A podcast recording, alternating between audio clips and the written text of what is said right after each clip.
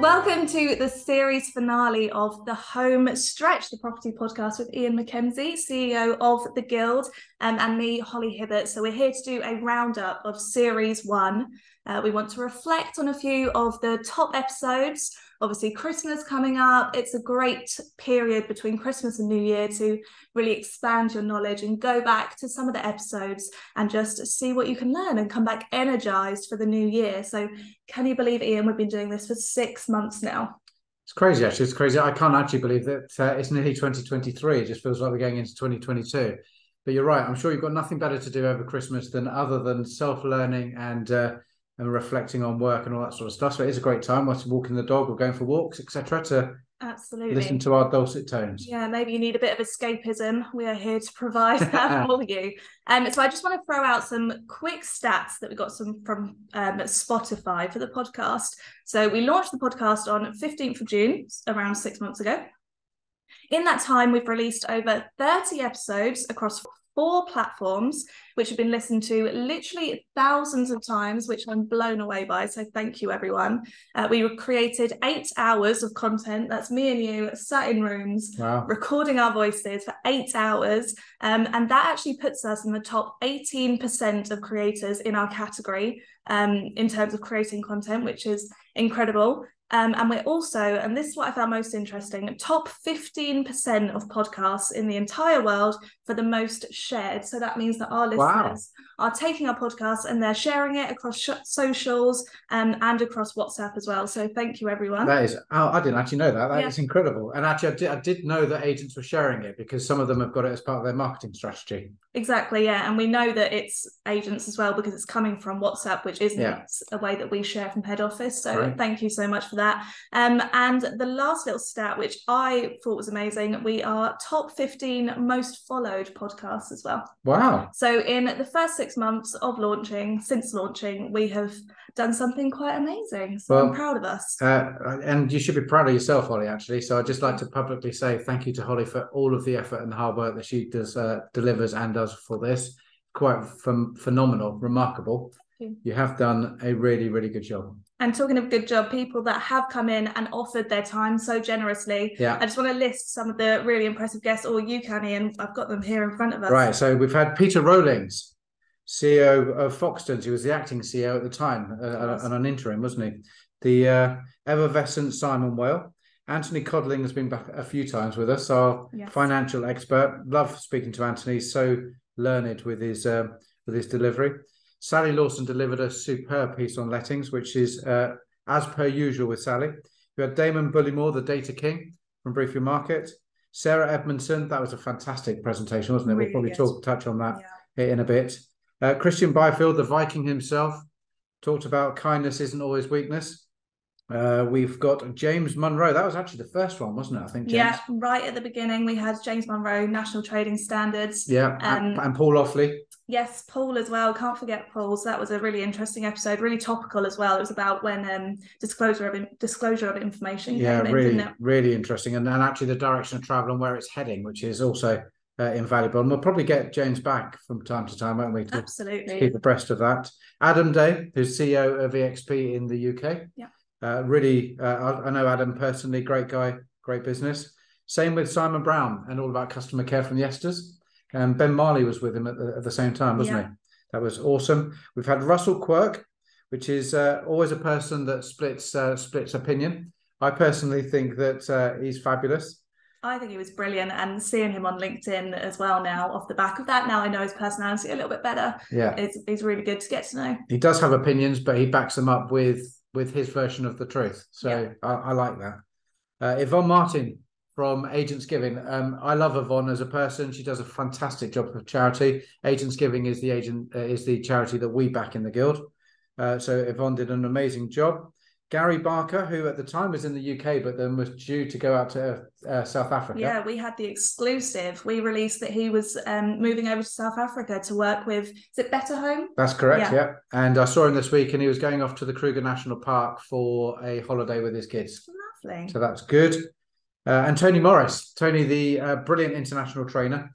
Um, Tony and I, I that, that particular podcast for me, we really struck a chord, uh, an accord with each other. Yeah. I felt, and I've got conversations with Tony uh, in uh, 24 hours time or so. Perfect. Well, hopefully we'll hear more from him then. Yeah. That's yeah, really impressive list. Um, and as I said earlier, I do want to look back at some of our top episodes. So let's get straight into it. In no particular order, I have got some episodes which have caused either a bit of a stir in the press or our members have said they're particularly educational or insightful. So, first up, I'm going to play an excerpt from your interview, Iain, with Peter Rollings, mm. who, as you said earlier, was non exec director and stand in CEO at Foxtons at the time.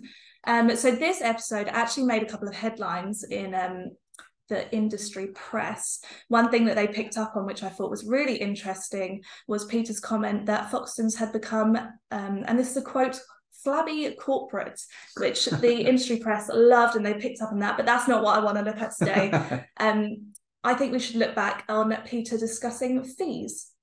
Yeah, just before you do, Peter is um, industry legend is a term often used, but I have to say, uh, everybody that I speak to just holds him in the highest regards. Super guy and super impressive. Definitely, it's it's no surprise that this is one of our more popular episodes because yeah. people just trust him and want to want to learn from yeah. him. So let's have a listen.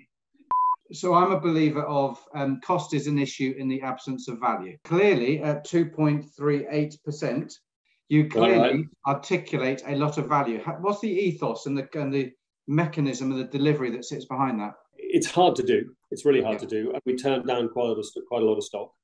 Um, you know, in a in a in a in a good market, it's it's it's pretty difficult. In a in a tougher market, we really earn our earn our stripes and we grow. So you know, arguably coming into what is definitely going to be a tough, tougher market in the next next few months, year, whatever, um, we will grow. But you know, with with the, in terms of stock, we're the biggest agent in London.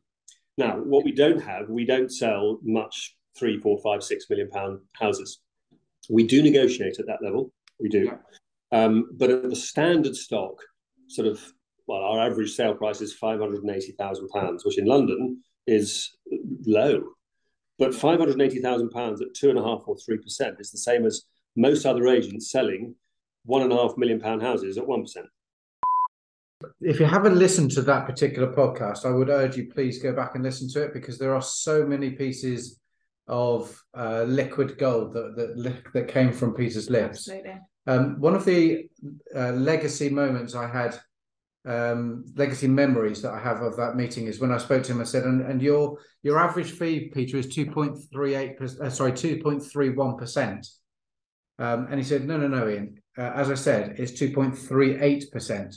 So even in conversation, he was vehemently defending the average fee. And he talked about the culture of the organization, how it was all about the fee, how it was very difficult, how they had to um, walk away from an awful lot of business. But he made a one, one overriding statement, which is people find a way to win. And from my experience at Countrywide, when we had high fees, he was absolutely right. People find, even if you are, no, we're not going to do it for less than, in their instance, 2.5%, um, people find a way to win. They, they, and it's all about uh, giving value, p- p- pitching the value to the consumer. Yeah, absolutely. And like you said, Peter was so protective over that figure. Yeah. It's no surprise, really, that they do continue to secure those fees because that's what they're aiming for. They're not aiming for any less. No, you're absolutely right. Super, super impressive. And so next up, I have got a clip from a man that I'm going to unofficially call our resident housing market expert, Anthony Codling. Um, so, this is an extract from our second episode together, and he's been very generous with his time. He's offered us market and economy updates throughout the year, so we're very grateful. Um, but this one was recorded shortly after Liz Truss was elected. Um, we had some great timing there with that episode. So, as you can imagine, there was a lot for you both to discuss it would be quite interesting to listen back to the previous uh, previous one to see what we predicted because because I'm not sure we would have predicted some of the things we've seen in the last few days. What are your thoughts, Anthony? Yeah, I, I I'd stick my hand up. I wouldn't have seen pretty much any of the mini budget coming. It sort of seems um, two th- two thoughts come to my mind. Number one is a little knowledge is a dangerous thing, and I'm listening to you and I'm thinking, God, it sounds absolutely petrifying. Um, and the, the second point is, is, that, is this the action of a, prime minister that's just got into power and wants to win the next general election, and is and is just doing things for a two-year optimum performance. But for me, based upon what you've said, it sounds like a very, very risky strategy. That's that's my view. Right? It's it's it's quite a big gamble, and the the gamble is that the the growth will outpace inflation essentially. So they're hoping to stimulate the economy so much so that they talk about the supply side. So demand side is we go in shops, we want to buy stuff. The supply side is what is there to buy essentially. And so they're hoping to stimulate the supply side. So that is, oh, we'll keep tax rates low, that will encourage people to invest because the returns are higher. If people invest, productivity should go up. We should be able to produce more things or get more businesses starting. Um, and then because there's more things to buy, again, those prices uh, there's less pressure on the prices because people have more choice. There's more to buy. So as we call supply side productivity going up, and yeah, the, gov- the government's hoping that the increases on the supply side outweigh um, the the pressure on on the demand side.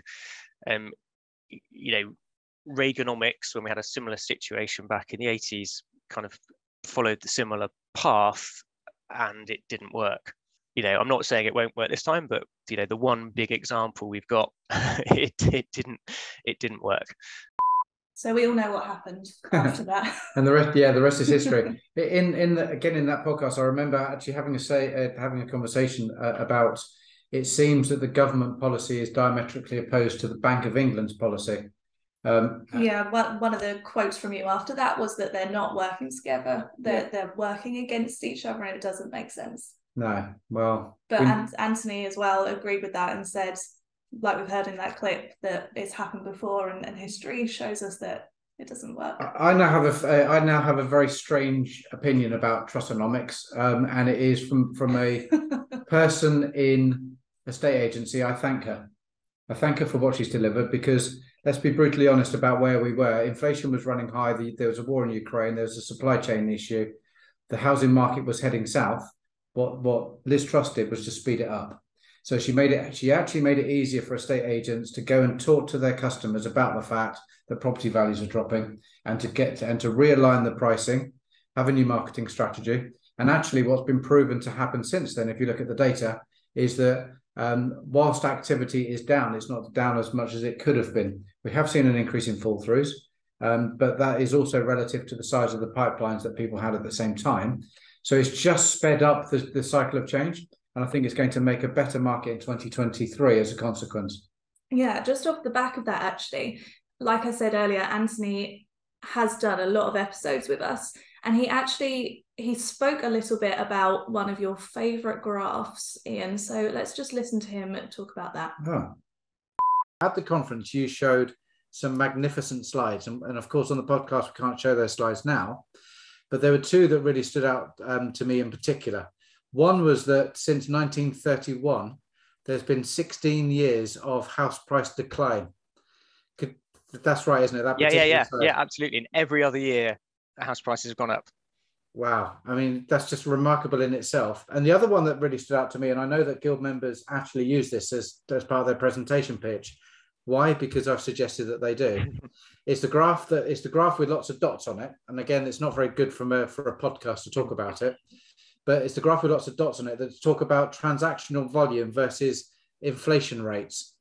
Could you just talk us through that one in terms of the correlation?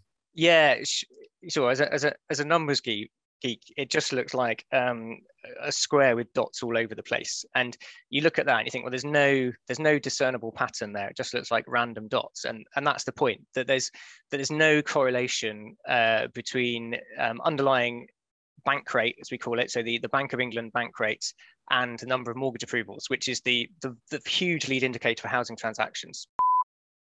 Yeah, so so actually, in essence, what that graph shows is that when interest rates were at fifteen point four percent in the late eighties and early nineties, there were more transactions per month um, from a mortgage perspective than they were than there were when the base rate was at 0.01 or not sorry 0.1 percent. And actually, the optimum level, the most amount of trans mortgage transactions in a month, uh, was from memory 110,000 or something like that and the the base rate was at 7.8 So here we are, and the base rate's at 3.5, and we think the world's changed. Um, and yes, of course, it's changed from the unprecedented low rates that we had whilst we were coming out of uh, a financial crisis. But actually, it's just the new norm, and uh, the cycle will change with agents moving forward, with with buyers moving forward. Yeah, absolutely. So it's it's good to go back and listen to those episodes still, while they might seem like they're only relevant at the time. They're absolutely not, because like you always say, knowledge is power, and knowing what's happened over the course of the last six months is so valuable. Absolutely. Um, so I want to cast our minds back now to Sally Lawson's episode. Um, so I know many of our listeners will remember because she's so influential in the letting space. Brilliant, brilliant podcast, this one. Yeah, and we saw her at the ESTAS Awards where she um, did pick up an award with Agent Rainmaker. Um, and it's actually quite easy to get a little bit starstruck by her because she is so good at what she does and she speaks so passionately. Um, so I just wanted to go back to the episode where she spoke about her mission to increase profitability within the sector. I'm sure you know the Plimsoll report at the moment is reporting that the top 1,000 agents in the UK are making an average profit of 11.9%. I don't know about you, but that feels pretty poor to me. And it's it's not great when you look at we're 97th on the list of industries for profitability. 97th. Whereas you go to America, our industry's in the top five. So what is it we're doing wrong? You know, so we've got a long, long way to go um, to get back to where we need to be. And so, one of my missions since 2018, as you may have heard of it, it's called Operation 50%, and that's to get letting agents to 50% profitability again, which is where we used to be in the 1990s when everything was much simpler. Um, and that's been our mission to get agents back there. Long way to go, but hey ho, if we can do it, then why not try it? It, it always scares me when I hear that statistic that we're 97th in, in terms of profitability within the letting sector. It's crazy. And I've, i know that I've spoken to Sally in the past, and she's talked about the amount of legis- legislation and changes that have come into the sector. I forget how many it is over the period, but agents have just done them free of charge, included within their um, their let only or fully managed fee. Never charge the landlord for it, and just incre- increase their workflow. Workflow. You wouldn't get any other industry that would do that. No, she does speak in that episode about how letting agents sometimes forget that time is their commodity and every minute that you're spent doing something for someone is chargeable and that's one of the ways that she implies that we can increase profitability in the sector. Yeah.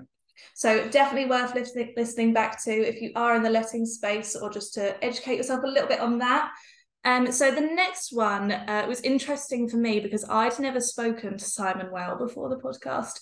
So his reputation did precede him in a way, but I really enjoyed listening to him. Again, he's one of those really passionate and knowledgeable people, knows a lot about prop tech, um, and he spoke to you about gamification in agency. And he is going to love the fact that you've picked him out as one of your favourites. Absolutely, I know that will sit very well with his. Make sure I'll send him. I'll send him a text.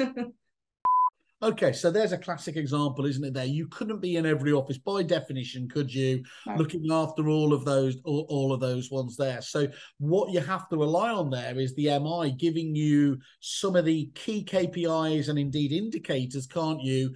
That you know if something's up, and then you drill into in more detail. So it's the old classic uh, maxim, isn't it? If you can't measure it, you can't manage it. And I just went out and I thought, okay, we know the CRMs do a you know do a do a job here in terms of doing it, but I, yet again, I haven't been into an agency business where they aren't still using a lot of uh, you know doing a lot of their their business management on Excel. Mm. Um, and, and, I don't know what day that's going to be when, when, that doesn't happen, but there are a number of different providers now trying to do more specializing around the this MI area. So I thought, okay, well, let's go out to the agents and influ- influencers like yourselves and get their their opinions. But it was a really fascinating subject because, if I'm honest, um, he talked about the gamification and um, targeting KPIs, but making it fun effectively. And uh, it didn't really cross my mind that agents didn't do that because hmm. mm. it's always been part of my career that that there's a um, reward structure around performance, and it is uh, he talked about you can't measure what you, uh, uh, what you can't measure, you can't manage. What I've always said is inspect what you expect. Um, but for me, the inspection created the behaviour in the team, and then you reward them for the for for the performance. So I was, yeah, I mean, obviously, agents have different ways of running things, but it's interesting that the survey that Simon delivered at that time.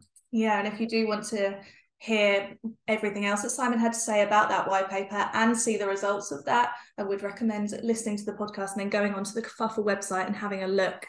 Um, so finally, um, talking of ESTAS winners, just like Sally, uh, this last snippet I've chosen is for the winner of the Lifetime Achievement Award for 2022, and that is Sarah Edmondson. Um, so Sarah is quite clearly an incredible woman. Iain, I know you're quite fond of her professionally and personally. Indeed. Um, and it's not hard to see why she's very likable. She's an innovator and a leader in the sector. Um, so Sarah is CEO of Agents Together, and she has a real passion for looking after mental health in the workplace. Mm. So let's have a listen to her. How can we ensure that employers, doesn't matter how big your business is, have got the tools and right at their fingertips to ensure that their employees are looked after in terms of well-being. I have a personal mission to, you know, those health and safety posters that are in every single estate agency branch, yeah. just above the sink, like in the kitchen. Yeah. yeah. Um, and nobody reads them. And let's face it, like when was the last time, truthfully, that you got injured in an estate agency office? We're pretty low risk in the estate, you know, oh, the stapler bit me kind of stuff is uh, is kind of, you know, low risk. Um, I have a mission where I think there should be a mental health poster on every single yeah. kitchen, and there should be a mental health first aider written on there in every single business because I think that we are more likely to see that as as something that occurs, especially the way that consumers can sometimes shout at us and things like that. Um, so I think it's vitally important, and we're on a mission. So we've produced one, and we're going to Give them out awesome. for free. It is said that that moving home is the top four most stressful things to do in your life. So therefore, by definition, that has to be ported onto the people that are, that are in the sector, doesn't it?